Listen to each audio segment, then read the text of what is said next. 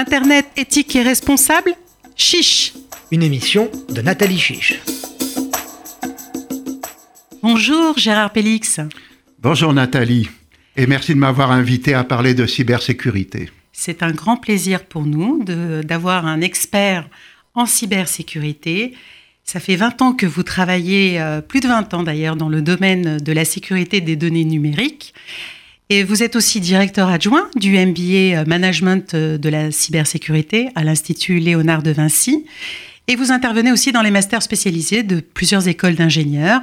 Vous êtes aussi dans le conseil d'administration de l'ARCI, qui est l'association des réservistes du chiffre et de la sécurité de l'information. Et enfin, vous êtes, vous êtes lieutenant-colonel de gendarmerie dans la réserve citoyenne de cyberdéfense. Oui. Alors aujourd'hui, pour notre émission euh, Internet éthique et responsable, chiche, euh, on aimerait vraiment euh, s'intéresser surtout sur le domaine de la cybersécurité.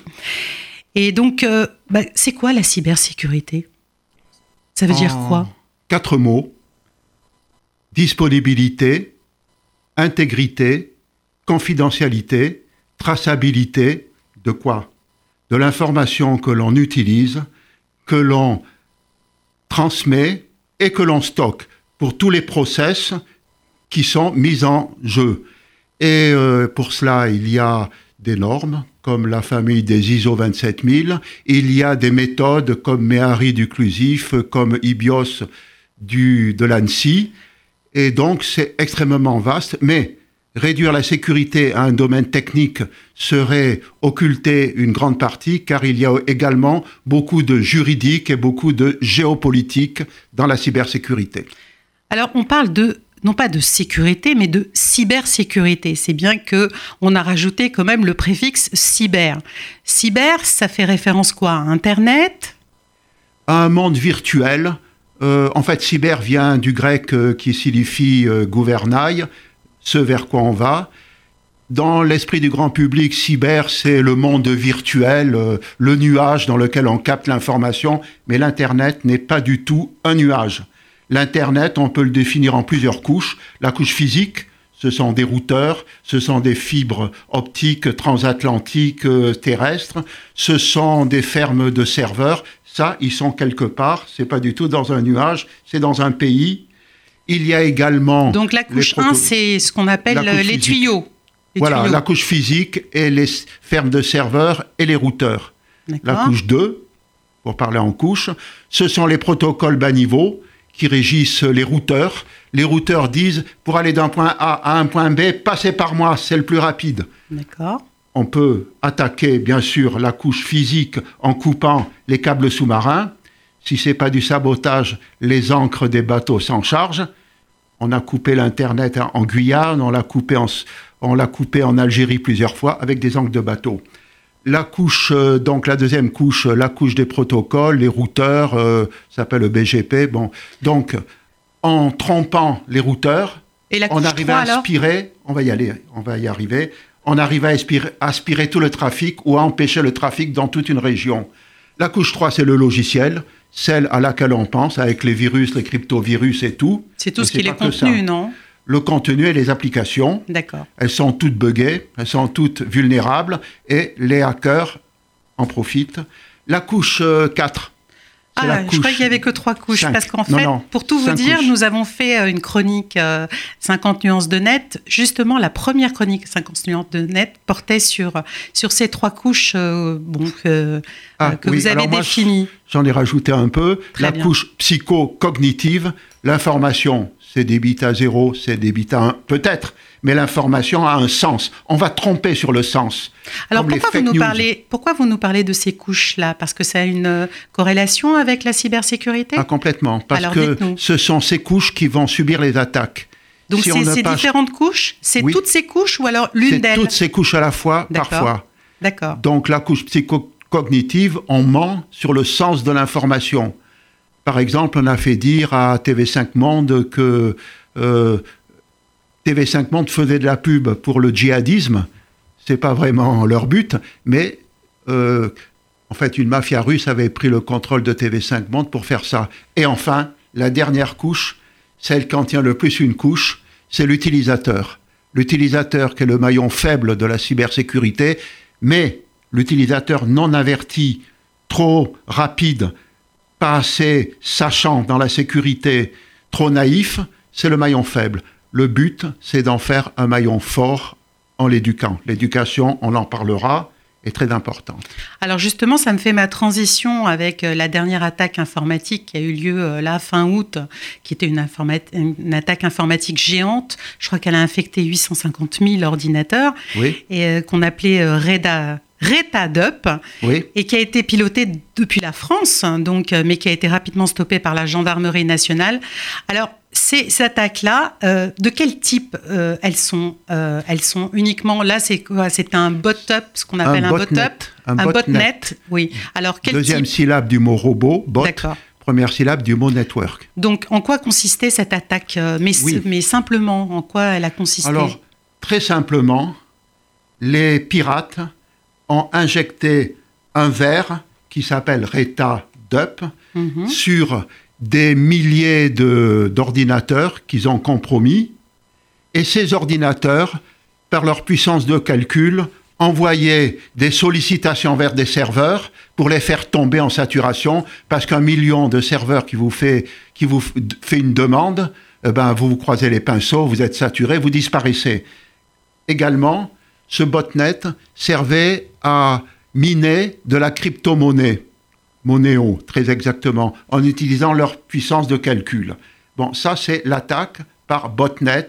Le maître du botnet a compromis des centaines de milliers, vous avez parlé de 840 000, effectivement, et bien plus sûrement, des centaines de milliers d'ordinateurs pour leur faire faire ce que le maître du botnet voulait. Alors, il se trouve que l'antivirus Avast, un antivirus tchèque, Que s'est aperçu de la chose Mhm. et ont réussi à localiser le serveur du maître du botnet qui se trouvait en région parisienne. D'accord.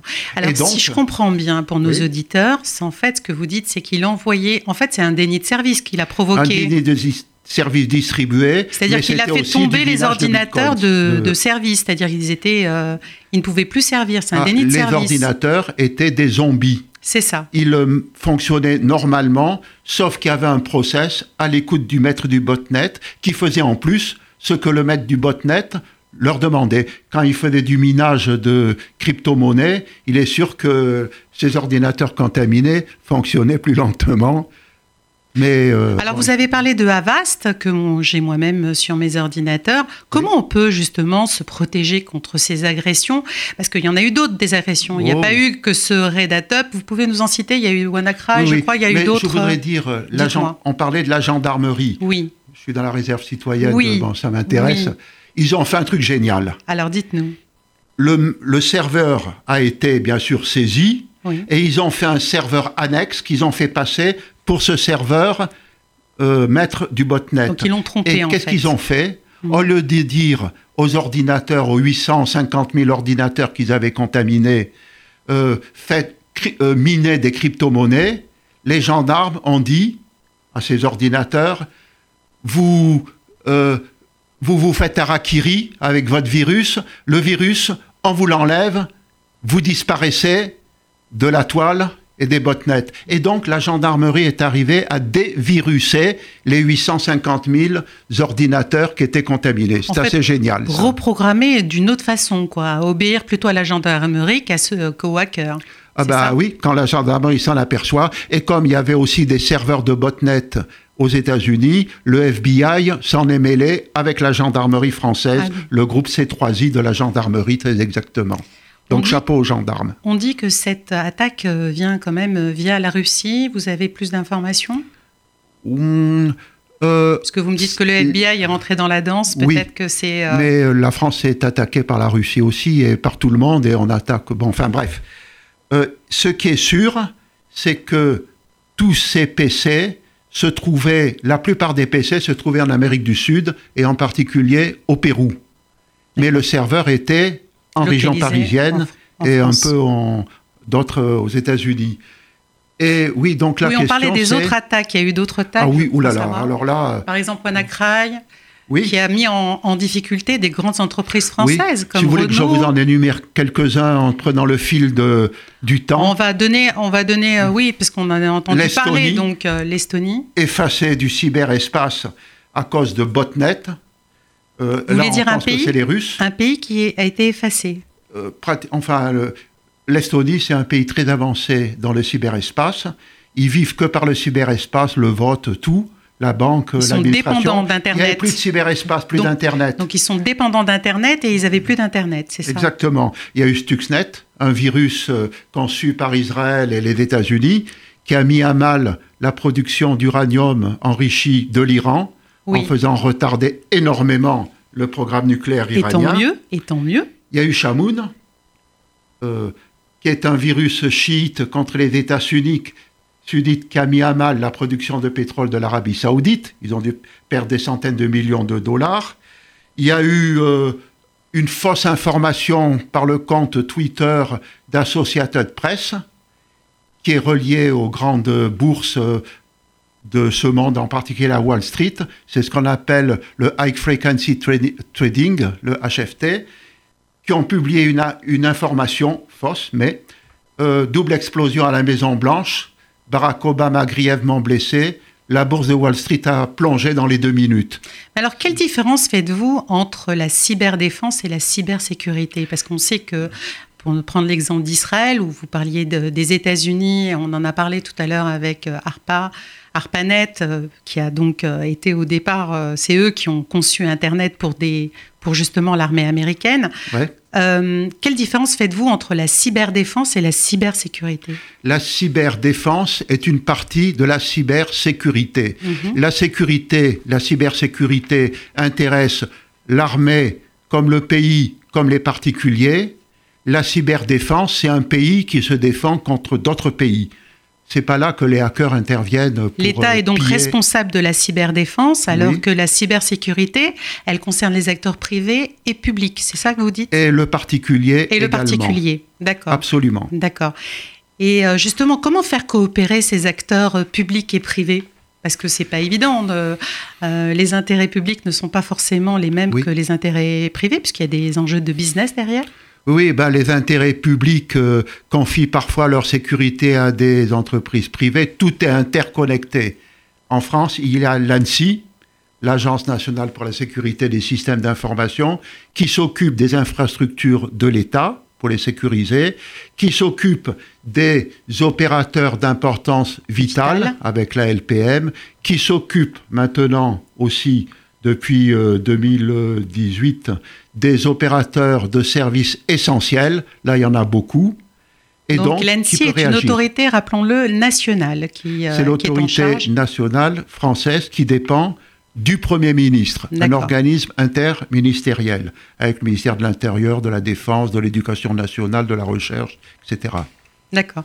Et comment, alors, comment se fait-il que l'armée n'est par exemple, le même rôle qu'on peut retrouver, par exemple, en Israël, puisque vous étiez en vacances en Israël ces trois, enfin, ce mois d'août. J'ai sillonné le pays au mois d'août, depuis le nord du Golan jusqu'au sud de la mer Morte, oui. Et donc, vous avez pu vous rendre compte qu'Israël a une approche euh, euh, beaucoup plus, euh, comment vous dire, euh, pragmatique de la cyberdéfense, puisque mm. c'est un enjeu de, sécurité du pays même. Donc, quel est votre, comment se fait-il qu'en France, on n'ait pas la même approche Ou d'après vous, est-ce que, pourquoi en France, on n'agit pas comme en Israël? Oui. Eh bien, je pense que le modèle israélien a beaucoup à apprendre à la France. Est-ce que c'est transposable? J'aimerais d'abord prendre le modèle français. Est-il transposable en Israël, pour bien expliquer. En France, on est amis-amis avec nos voisins, on travaille, on s'échange économiquement beaucoup de choses dans un contexte qui s'appelle l'Europe. En Israël, malheureusement, avec les voisins, ça ne se passe pas aussi bien et il n'y a pas un contexte global économique qui s'appelle le Moyen-Orient. Et ça, c'est bien dommage. Euh, est-ce que le modèle maintenant israélien est transposable en France? Je pense en matière de cybersécurité. En matière de cybersécurité, bien sûr. Ce que je pense, c'est que la cybersécurité, la cyberdéfense en France, c'est une question de confort. Vous dites qu'en France, c'est une question de confort, la cybersécurité? Oui, La confiance dans le cyberespace. En Israël, c'est une question de survie. Et là est toute la différence. L'importance de l'armée, qui fait beaucoup de choses en Israël, le modèle économique et repose sur l'armée pour la cyberdéfense et la cybersécurité. Vous voulez, euh, il y a des universités en Israël, les universités, il y a plusieurs universités dans le top 500 du classement de Shanghai. En France, il y en a moins un pays de 8 millions d'habitants, pour arrondir euh, au chiffre en dessous, euh, a presque autant de start-up qu'en France, un pays de 68 millions d'habitants, je crois.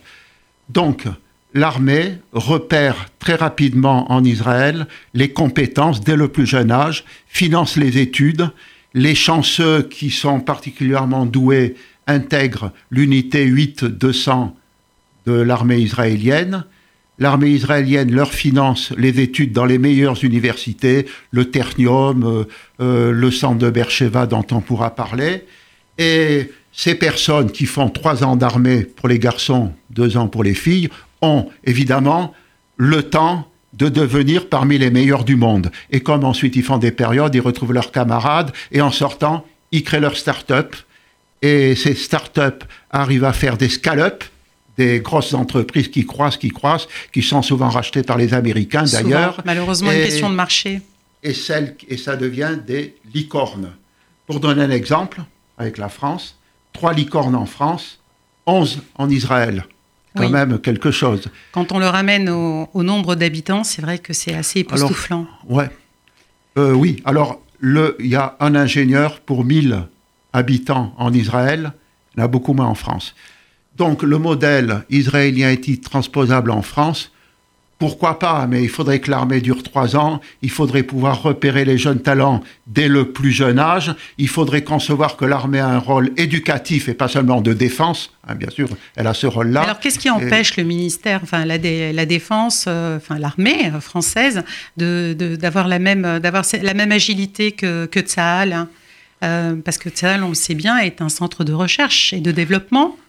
Et donc, qu'est-ce qui empêche l'armée, puisque vous êtes bien placé pour le savoir, parce que vous êtes euh, à l'Arcy aussi, donc qu'est-ce qui empêche euh, l'armée de, de prendre euh, exemple sur, sur Tsahal L'armée française? Alors, effectivement, en Israël, c'est le, le, pays lui-même qui contribue à l'armée. Le service militaire est obligatoire, extrêmement respecté. Je dis pas que c'est respecté en France, mais enfin, quand on a supprimé le service militaire, moi j'étais une des dernières promotions à l'avoir fait pratiquement, hein, euh, en, en 72.